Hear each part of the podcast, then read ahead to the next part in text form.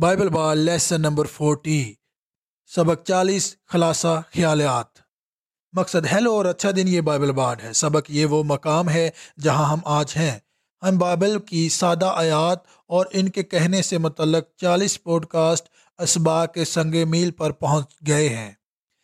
ایک بارڈ کے طور پر میں نے ان آیات کو سامعین کے سامنے دہرایا ہے اور تھوڑی سی بحث بھی کی ہے۔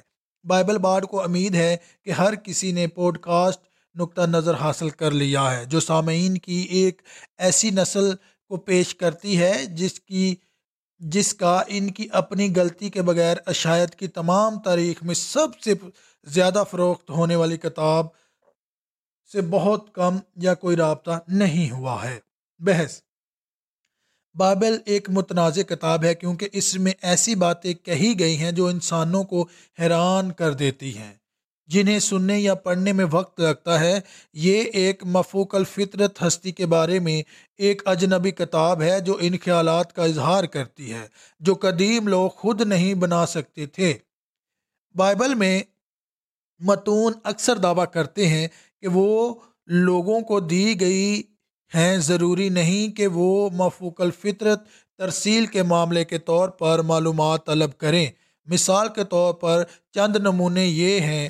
پیدائش سترہ باپ ایک سے تین آیت، جب ابراہم ننانوے برس کا ہوا، تب خداوند ابرام کو نظر آیا اور اس سے کہا کہ میں خدائے قادر ہوں، تو میرے حضور چل اور کامل ہو اور میں اپنے اور تیرے درمیان عہد باندھوں گا اور تجھے بہت زیادہ بڑھاؤں گا۔ تب ابرام سرنگو ہو گیا اور خدا نے اس سے ہم کلام ہو کر فرمایا۔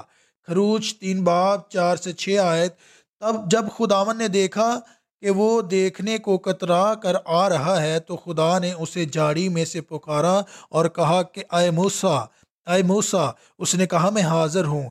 تب اس نے کہا، ادھر پاس مت آ، اپنے پاؤں سے جوتا اتار، کیونکہ جس جگہ تو کھڑا ہے وہ مقدس زمین ہے۔ پھر اس نے کہا آئے کہ میں تیرے باپ کا یعنی ابراہم اور ابراہم کا خدا اور اظہاق کا خدا اور یقوب کا خدا ہوں۔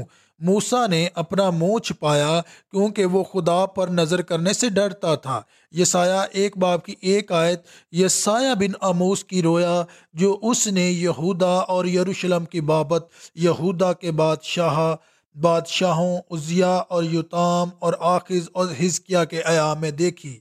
یرمیا ایک باپ کی چار آیت سے آگے لکھا ہوا ہے کہ تب خداوند کا کلام مجھ پر نازل ہوا اور اس نے فرمایا، اس سے پیشتر کہ میں تجھے بطن میں خلق کیا، میں تجھے جانتا ہوں اور تیری ولادت سے پہلے میں نے تجھے مخصوص کیا اور قوموں کے لیے تجھے نبی ٹھہرایا۔ تب میں نے کہا، ہائے خداوند، خدا دیکھ، میں بول نہیں سکتا کیونکہ میں تو بچہ ہوں، لیکن خداون نے مجھے فرمایا، یوں نہ کہہ کہ میں بچہ ہوں، کیونکہ جس کسی کے پاس میں تجھے بھیجوں گا، تو جائے گا اور جو کچھ میں تجھے فرماؤں گا، تو کہے گا۔ اور تو ان کے چیزوں کو دیکھ کر نہ ڈر، کیونکہ خدا وند فرماتا ہے کہ میں تجھے چھڑانے کو تیرے ساتھ ہوں۔ ہسکیل، ایک باب کی ایک آیت میں لکھا ہے، تیسویں برس کے چوتھے مہینے کی پانچویں تاریخ کو یوں ہوا کہ جب میں نہر کبار کے کنارے پر اسیروں کے درمیان تھا تو آسمان کھل گیا اور میں نے خدا کی رویتیں دیکھیں۔ دوسرے کرنتھیوں بارہ باب کی ایک سے چار آیت میں لکھا ہوا ہے، مجھے فخر کرنا ضرور ہو اگرچہ مفید نہیں۔ بس جو رویا اور مکاشف خداوند کی طرف سے عنایت ہوئے، ان کا میں ذکر کرتا ہوں۔ میں مسیح میں ایک شخص کو جانتا ہوں۔ چودہ برس ہوئے کہ وہ یکا یک تیسرے آسمان پر اٹھا لیا گیا۔ نہ مجھے یہ معلوم کہ بدن سمیت، نہ یہ معلوم کہ بغیر بدن کے۔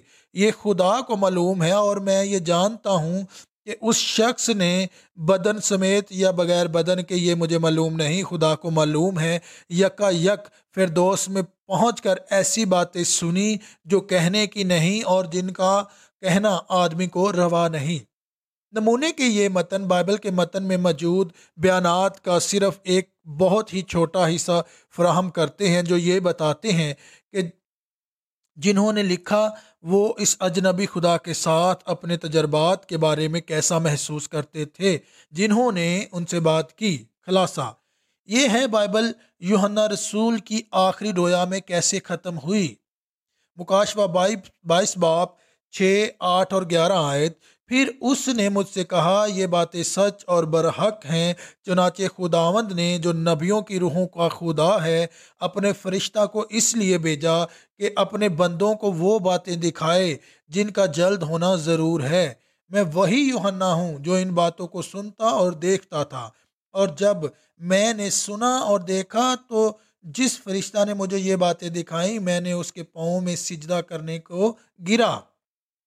جو برائی کرتا ہے، وہ برائی ہی کرتا جائے گا، جو نجس ہے، وہ نجس ہی ہوتا جائے گا، اور جو راست باز ہے، وہ راست بازی ہی کرتا جائے گا، اور جو پاک ہے، وہ پاک ہی ہوتا جائے۔ یہ چند بائبل کے سامعین کے لیے، بائبل کے الفاظ کو کھولنا شروع نہیں کرتی ہے۔ اس کے باوجود وہ ان حصوں، واقعات اور کہانیوں کی مخصوص قسم ہے جن کے ساتھ بائبل چھلکتی ہے۔ اگر آپ نے ابھی تک اپنے لیے بائبل نہیں پڑھی ہے، تو ایک کاپی حاصل کریں اور بائبل بارڈ کے پڑھنے کے طریقے پر عمل کریں۔ یسو کے کچھ آخری الفاظ یاد رکھیں۔ مکاشفہ بائیس باب کی سات آیت میں لکھا ہے، اور دیکھو میں جلد آنے والا ہوں۔ مبارک ہے وہ جو اس کتاب کی نبوت کی باتوں پر عمل کرتا ہے۔ نتیجہ، یہ بائبل بارڈ کے کام کرنے کا طریقہ ہے۔ مختصر تلاوت قریب سے توجہ مرکوز کوئی خلف شار نہیں۔ Bible bar U S at Gmail dot com پر کوئی سوال یا تبصرہ بھیجیں، اس کا جائزہ لیا جائے گا۔